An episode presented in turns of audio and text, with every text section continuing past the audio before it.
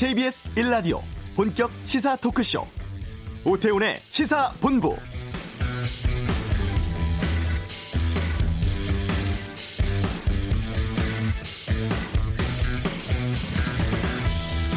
네, 봉준호 감독의 영화 기생충이 한국 영화 최초로 아카데미상을 수상을 했습니다. 지금 미국 LA에서 제92회 아카데미 시상식 진행되고 있는데요. 후보에 오른 여러 부문 중에서 각본상을 먼저 받는 쾌거를 이뤄냈습니다. 우리 영화가 아카데미상 수상하는 것은 101년 영화 역사상 처음이고 또 아시아계 작가가 각본상을 탄 것도 기생충이 최초라고 하죠. 외국어 영화로는 2003년 스페인 영화 그녀에게 이후 17년 만에 수상이라고 합니다. 기생충 각본상 비롯해서 작품상, 감독상, 편집, 미술상, 국제영화상 이렇게 여섯 개 부문 후보로 지명됐는데 시사본부 진행 중에 감독상이라든가 작품상 수상 여부 나오지 않을까 싶습니다. 오태훈의 시사본부 잠시 후 2부에 미국 LA 현지 연결해서 아카데미 시상식 상황 듣는 시간 준비하도록 하겠습니다. 현재 신종 코로나 바이러스 확진 환자 모두 27명입니다. 이슈에서 전문가 통해 현 상황 알아보고 경제브리핑은 이 사모펀드 환매 중단 상황으로 일파만파 커지고 있는 라임 사태에 대해 짚어보겠습니다. 2부 시사구말리 총선과 보수 통합 또 정치 관련한 여러 여러 조사에 대한 다양한 의견 듣겠습니다. 미국 대선 상황은 외교 전쟁에서 살펴보는 시간 준비하겠습니다. KBS 라디오 오태훈의 시사본부 지금 시작합니다. 네. 어제 오후에 신종 코로나 환자 2명이 추가 확인돼서 국내 확진자 모두 지금 27명으로 집계되고 있습니다. 중국을 다녀온 부부가 있었고, 헌데 이제 어머니가 먼저 확진 판정을 받고 난 이후에 아들 부부가 확진 판정이 나왔다고 하죠. 어, 여러 가능성들 좀 살펴볼까 합니다. 이대 목동병원 호흡기내과 천은미 교수를 연결하겠습니다. 교수님 나와 계십니까? 네, 안녕하십니까? 예. 먼저 국내 확진자 27명인데 지금 이후에 나온 환자들 보니까 며느리가 잔기침 증상이 있었고 뭐 공기 중으로 전염 가능성이 있는 것인가 이런 궁금증들도 있는데 어떻게 보세요? 아, 며느님이 이제 장기침이 있었기 때문에 이제 별거 아닌 감기로 생각을 하셨을 수가 있습니다. 그런데 이 신종 코로나 바이러스가 어 감염 그러니까 어떤 증상 자체는 심하지 않으신데 중국 경향을 보면 전파력이 굉장히 강하세요. 네. 그것은 아주 초기 증상, 약간 근육 몸살 감기, 아주 가벼운 기침 이런 데도 전염을 시킬 수 있지 않나 하는 그런 여러 가지 지금까지 나온 연구 결과나 음. 중국의 확산세를 보면 어, 좀 추측이 가능하지 않을까 생각합니다. 그 말씀은 감염자가 증상을 잘 알지 못하는 상황에서도 2차 감염을 일으키는 경증 감염이 어, 나올 수 있다 이렇게 전망하시는 거네요. 네, 그거는 처음부터 이제 좀 생각을 했던 부분입니다. 네. 어, 그 독일 사례도 그렇고 중국 사례도 보면 증상이 거의 없는 상태에서 감염을 시켰고 음. 폐렴이 있는 경우라도 어린이 같은 경우는 네. 사진에는 폐렴이 나와도 본인은 전혀 증상을 못 느끼기 때문에 어. 감염이 되지 않았다고 생각할 수도 있습니다. 그렇기 때문에 약간의 감기, 인후통, 기침, 몸살기 이런 것 자체만으로도 전염이 될 수 있는 여러 가지 지금 증거가 나오고 있기 때문에 네. 이번 경우도 좀 그런 경우가 아니었나 생각합니다. 네. 보통 감염 전파하는 게 이제 접촉할 때가 있을 것 같고 또 침방울을 통한 전염이 있었을 것 같은데 네. 최근에 이제 나오는 얘기가 뭐 에어로졸 형태로 전파될 수 있다 이런 경고가 나오고 있거든요. 네, 네. 이게 에어로졸 형태로 전파될 수 있다는 게 공기 감염이라는 것과는 좀 다른 상황입니까? 네, 저 공기 감염은 우리가 홍역이라든지 결핵처럼 공기 중에 떠다니면서 아주 작은 바이러스가 감염을 시킬 수 있기 때문에 네. 동시에 많은 사람이 감염이 가능합니다. 음. 그렇지만 에어로졸이라고 하는 거는 지금 우리 이 신종 코로나는 비말 감염이라고 해서 침방울에 의해서 감염이 된다고 합니다. 네. 침방울은 멀리 가지 못하고 공기 중에 떠 있어도 무게가 무겁긴 떨어져요 대부분. 어. 그런데 일부 바이러스는 이게 스프레이처럼 팍 재채기를 할 때 튀어나가잖아요. 예, 예. 그러다 보면 연무질, 안개나 미스트처럼 어. 아주 작은 그런 물방울 같이 이게 바이러스가 같이 있는 경우가 있습니다. 예. 그런 게 좀 공기 중에 떠 있다가 옆에 밀접하게 있던 분들이 흡입을 할 숨을 들이쉬니까 흡입을 할 수가 있겠죠. 음. 그러니까 그런 경우에 감염이 될 수 있다는 소지가 있기 때문에 이것은 아주 오- 개방된 공간에서는 문제가 없겠지만 그 엘리베이터라든지 조그만 회의실이나 영화관 같은 데서 감염자가 기침이나 재채기를 했을 때 음. 가까운 곳에 있던 분들은 그걸 흡입할 수 있는 그런 위험은 있다고 봅니다. 음, 알겠습니다. 그리고 이번에 확진된 분들을 보면 우한은 아니고 중국 광둥성을 다녀온 부부와 중국에 가지 않은 어머니였습니다. 네.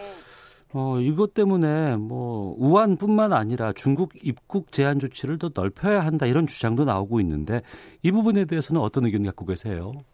네, 음, 저는 기존에 한 한참 전부터 그 말씀을 좀 드렸는데요. 네. 왜냐하면 이미 우한에 계셨을 때 우한이 폐쇄되기 전에 500만 명 이상이 중국 우한 지역 외부로 나갔고 그분들도 외국으로 나가셨습니다. 네.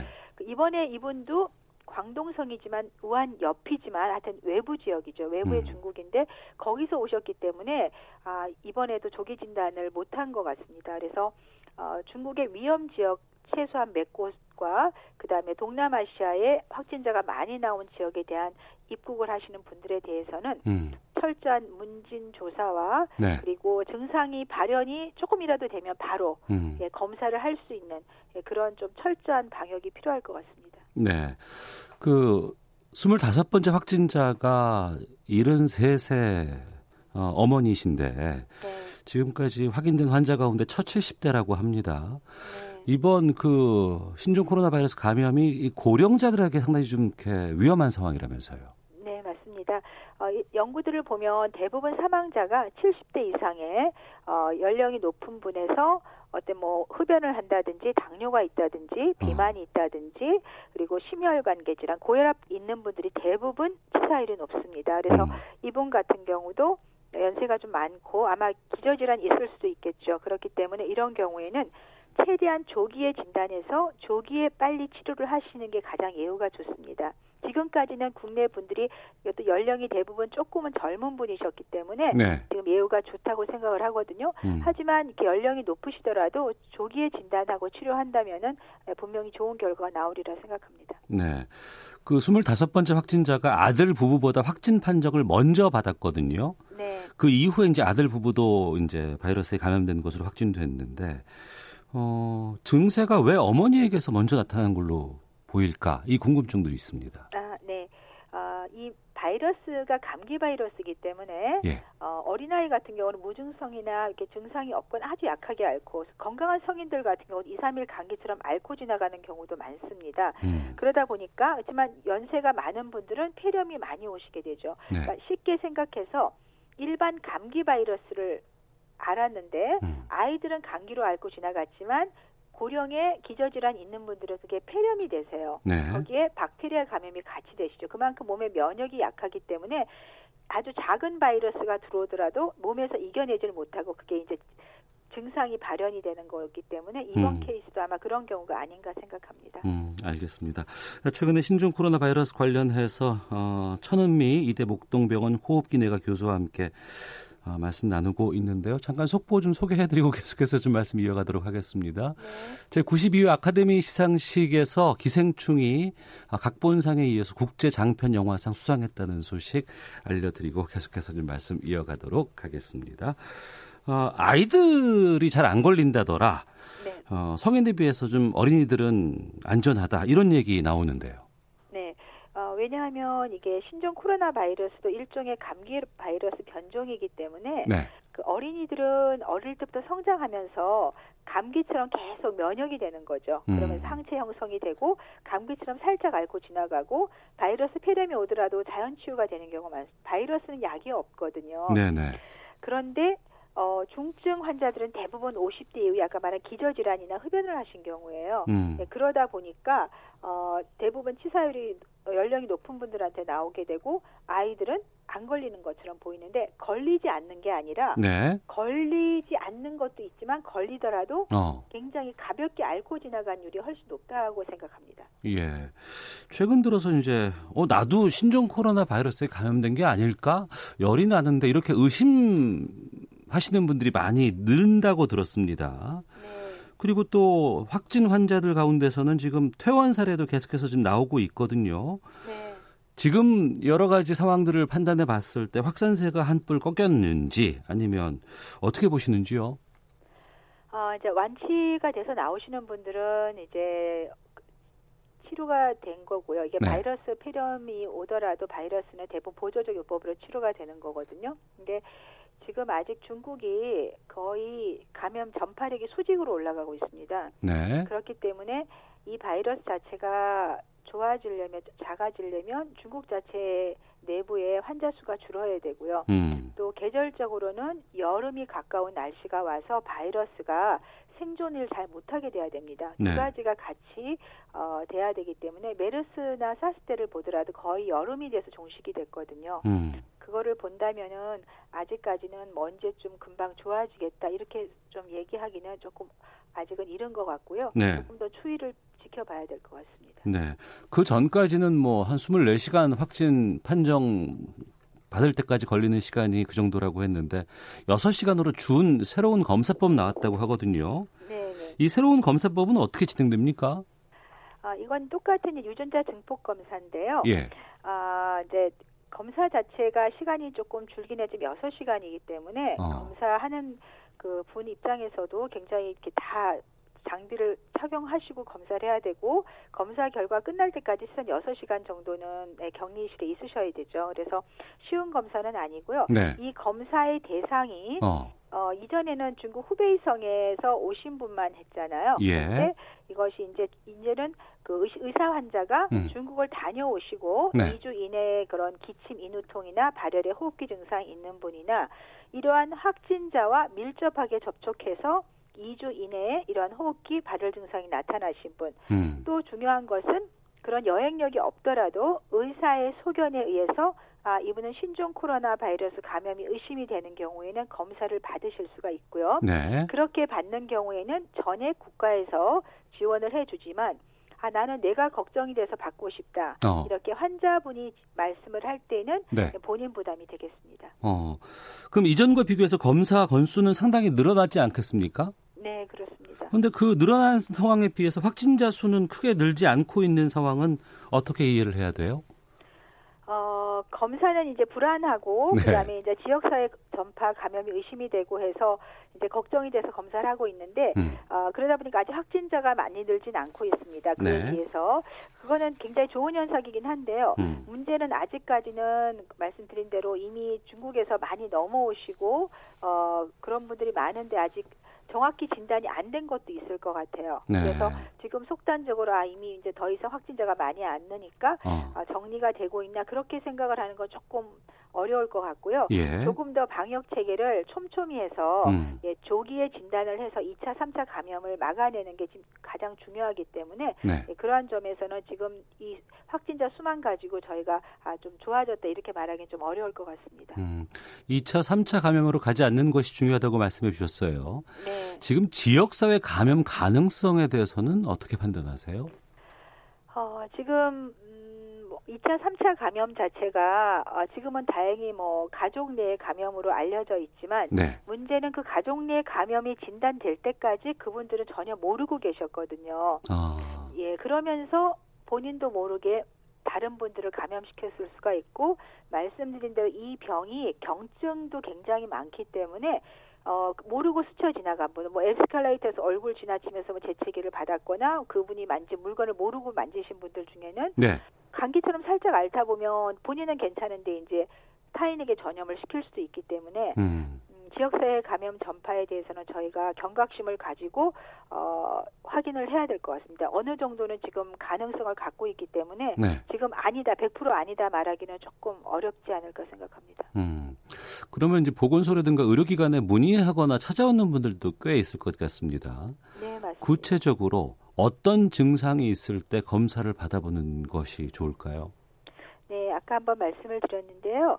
그 그러니까 중국이나 동남아시아 그 어, 확진자가 많은 지역을 다녀오신 경우에는 어, 증상이 있는 경우는 반드시 검사를 해야 되는데 예. 증상이라는 게 꼭 발열만 가지고 하시면 안 됩니다. 어, 건강하고 젊은 분들은 열이 안 나는 경우가 굉장히 많으세요. 예. 그러니까 약간 아까 말 근육통이나 어. 인후통, 잔기침이 나더라도 의심을 하시는 게 안전하시고요. 예. 그리고 당연히 확진자가 지나간 그 경로를 따라서 그 같은 시간에 계셨던 분은 증상이 생기면 반드시 검사를 하셔야 되겠고요. 음. 네, 그리고 어, 전혀 그런데 노출이 되지 않았는데 갑자기 어떤 폐렴 증상, 발열이 나면서 사진에서 폐렴 증상이 의심이 된다. 네. 네, 그런 분들도 검사를 하시는 것이 좋겠습니다. 네. 청취자 피스러버님께서 그러면은 바이러스에 감염된 분들 가운데 그냥 모르고 지나가거나 완치된 분들도 있는 거 아닌가요? 라고 질문 주셨거든요. 네, 맞습니다. 그럴 확률을 전혀 배제할 수는 없습니다. 어. 아까 말한 아이들이나 젊은 분들 같은 경우는 정말 가볍게 앓거나 본인도 모르게 앓는데 사진에는 폐렴이 나오는 경우도 있기 때문에 네. 예, 그렇기 때문에 우리가 꼭 해야 될 것은 어, 마스크를 사람이 많은 데 갈 때 마스크를 꼭 쓰셔야 되고 음. 그리고 본인은 증상이 전혀 없더라도 항상 손을 깨끗이 씻은 다음에 물건을 만진다거나 식사를 하는 그러니까 개인 위생이 지금은 가장 중요한 어, 전파를 막는 방법이라고 생각합니다. 네. 검사를 받았는데 처음엔 음성이었다가 나중에 양성 받는 분들이 꽤 있습니다. 이런 네. 사례가 지금 여러 건이 있는데 이건 어떻게 봐야 되는 거예요?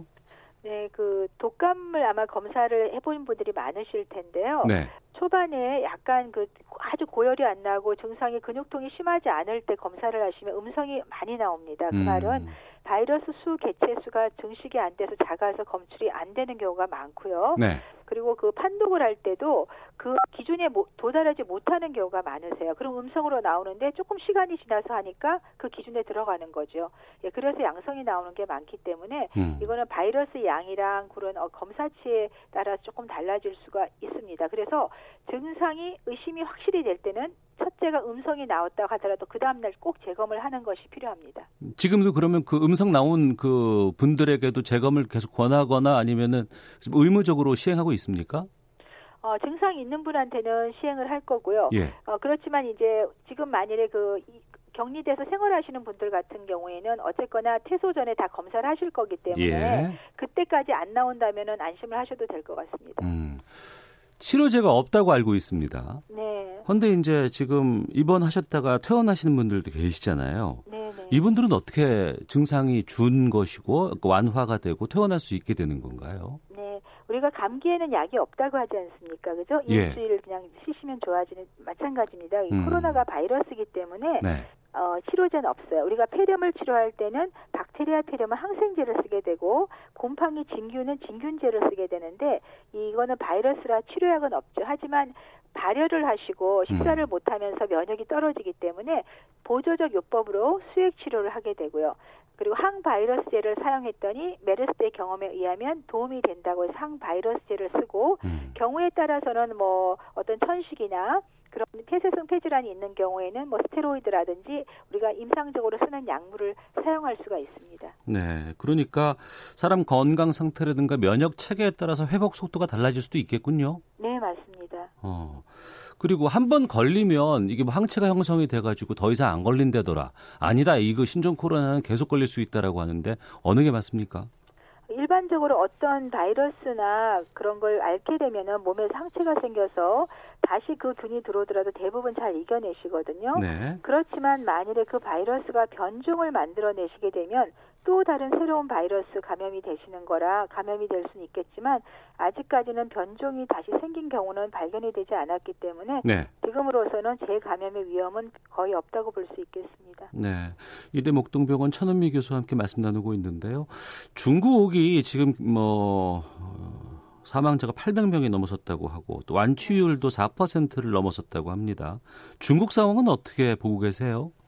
네, 중국이 이제 그 우한을 포함한 후베이가 너무나 한꺼번에 많은 환자들이 나오면서 어, 사실적으로 중환자를 치료할 수도 없고 조기 치료를 할 수가 없다 보니까 네. 어, 사실적인 의료 체계가 붕괴가 된 상태라고 생각합니다. 어. 그래서 그쪽에서 나온 연구들을 보면 중증 환자들은 치사율이 엄청 높아서 어떤 경우에 99명 중에 11명, 11% 치사율을 보고한 경우도 있습니다. 네. 그런데 어, 며칠 전에 베이징에 있는 어, 병원들에서 13명의 폐렴 환자를 같이 연구를 한 결과가 나왔습니다. 네. 근데 그 결과에서는 대부분 그분들은 젊은 분들이죠. 여행을 우한시에 여행을 갔다 온 분들인데 음. 어, 평균 나이는 좀 적지만 13분이 모두 회복을 하고 계시고요. 그러니까 발열을 했지만 여섯 분은 폐렴 증상이 전혀 없고 그래서 그 연구의 결과는 이 신종 코로나 바이러스는 경증 감염이다 이렇게 네. 얘기를 하고 계세요. 어. 그리고 치사율이 하나도 없는 거죠. 국내도 지금 아직까지는 어뭐 사망률이 0%지 않습니까? 그래서 예. 우한시와 후베이 성유파 우한시와 중국 다른 지역을 비교를 하더라도 음. 치사율의 차이가 굉장히 높습니다. 어. 그 말은 어, 이 병 자체는 경증 감염일 확률은 매우 높고 음. 전파력은 높지만 적절한 의료 치료가 들어가면 충분히 극복할 수 있는 메르스나 사스보다는 훨씬 그 어, 감염력에 비해서 네. 치사율이 낮은 질환이라는 건 알 수 있겠습니다. 네. 청취자 6365님이 관련해서 좀 질문을 주셨는데요. 네. 어, 다 치료가 되고 완치가 됐다고 해도 이게 폐렴으로 갔다고 하니까 혹시 폐 손상이라든가 염증 흔적 같은 건 남게 되는 건가요? 라고 질문 주셨거든요. 네, 우리가 이제 많이 걱정 메르스 때 폐섬유화증이 생겼다 이런 얘기를 들어서 걱정을 하시는 것 같아요. 예. 그러니까 모든 바이러스 폐렴이건 박테리아 폐렴이건 폐렴이 조기에 치료가 되지 않고 한 달, 두 달을 끌면서 어, 산소를 호흡하고 기계호흡을 하게 되고 에코모란 특수 장비까지 사용하시는 경우는 분명히 후유증이 남으실 수가 있습니다. 음. 그러나 아직까지 그런 사례는 없고 네. 대부분이 이 신종 코로나 바이러스의 경과를 보면 2주 내지 길어도 3주 이내에 좋아지거나 사망하는 것 같습니다. 음. 그한 400명 중 연구를 보니까요. 그 말은 후유증을 남는 질환은 아직까지 보고된 건 거의 없고요. 네. 하지만 앞으로 이제 경과에서 어떤 분이 폐렴이 왔는데 국내 의료 기술로 계속 치료를 하다 보니까 메르스 때처럼 폐렴이 빨리 좋아지지 않으면서 섬유화처럼 흔적이 남을 수는 있겠지만 음. 메르스 때까지 같은 그러한 어떤 치명적인 폐섬유화증 같은 거는 아직 보고된 바가 없습니다. 네. 끝으로 아이들 봄방학 때 맞아서 뭐 여행 계획하신 분들 꽤 계십니다. 네. 중국, 일본, 태국, 싱가포르 여기도 확진 사례 나왔다고 하고 동남아시아 많이들 가시는데 여행은 어떻게 해야 될까요?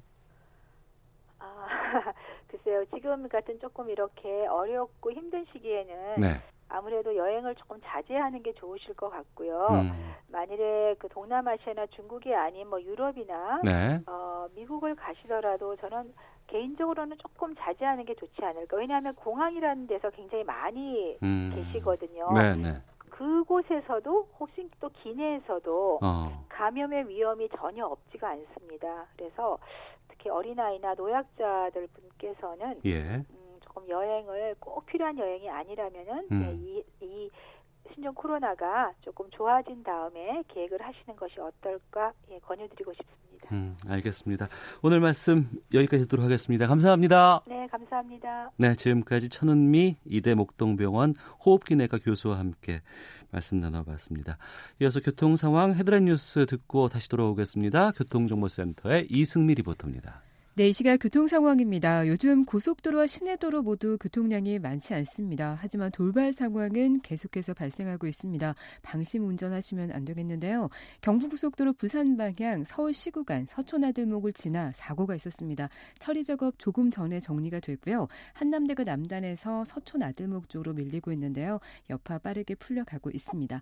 논산 천안고속도로 논산 방향으로 남풍수에서 차량터널 쪽으로 3km 구간이 밀리는 이유도 사고가 있었기 때문이고요. 평택 제천고속도로 평택 방향으로는 반제 터널 부근 1차로에서 사고 복구 작업을 하고 있습니다. 남한성부터 5km간이 정체고요. 중부 내륙고속도로 양평 방향으로 감곡 부근에서 4km 구간 작업 여파를 받고 있습니다. KBS 교통정보센터였습니다.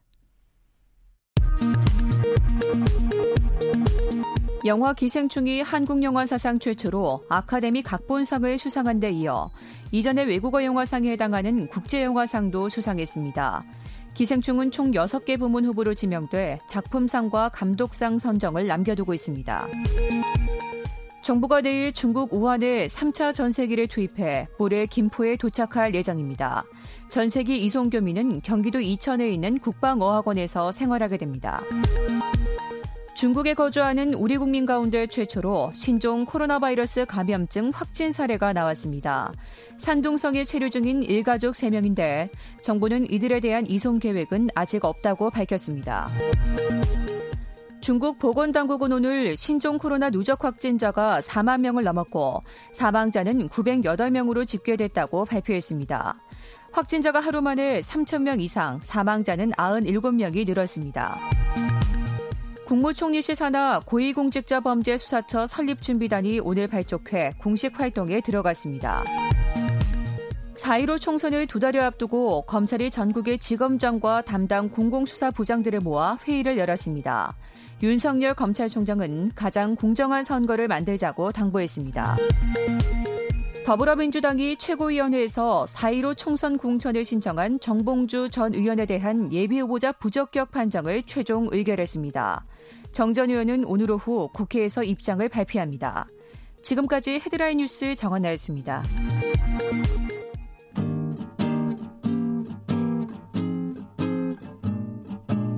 KBS 1라디오 오태훈의 시사본부 여러분의 참여로 더욱 풍성해집니다. 방송에 참여하고 싶으신 분은 문자 9730번으로 의견 보내주세요. 짧은 문자는 50원, 긴 문자는 100원의 정보 이용료가 붙습니다. 애플리케이션 콩과 마이케이는 무료고요. 시사본부는 팟캐스트와 콩, KBS 홈페이지를 통해 언제나 다시 들으실 수 있습니다. 많은 참여 부탁드려요. 네, 경제 브리핑 시작하겠습니다. 참 좋은 경제연구소 이인철 소장과 함께합니다. 어서 오세요. 네, 안녕하세요. 예. 주말 사이에 검찰발 기사가 꽤 나왔는데 윤석열 검찰총장이 어, 파견 검사들을 전원 라임 사건에 투입을 해서 총력 수사를 지시했다는 보도가 나오고 있습니다. 여기저기서 이 사모펀드 관련해서 좀 얘기가 나오는데 라임 사태가 뭐예요? 아마 지난해 10월이었습니다. 국내 이제 사모펀드 1위 운용업체인 라임 자산운용이 네. 당시에 갑자기 1조 6천억 원 규모의 펀드 환매를 중단하겠다라고 어. 발표한 거예요. 예. 이 사상 초유의 일입니다. 이제 개방형 펀드라고 해서 어. 펀드 가입자가 매달 가입을 하다가 아 지금 증시 상황이 좋지 않으니까 돈을 빼야지 음. 개방형이 돼 있으니까 예. 원하는 날짜에 펀드를 환매해 줘야 합니다. 해줘야 되는데. 네, 그럼에도 불구하고 어 못 해주겠다라는 거예요. 어 운용사가 그렇습니다. 그래서 이 라임 자산 운용에 대한 1차 회계 감사 결과가 나왔는데 네. 가히 충격적입니다. 음. 우선 자산이 쪼그라들었어요.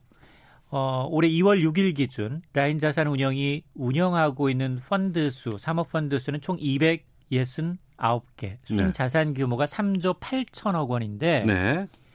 이 펀드는 굉장히 말이 많았습니다. 뭐 수익률 돌려막기 한다, 뭐 여러 가지 의혹이 제기됐는데 음. 지난해 7월 말보다 무려 2조 2천억 원 이상 자산이 줄었다라는 겁니다. 네.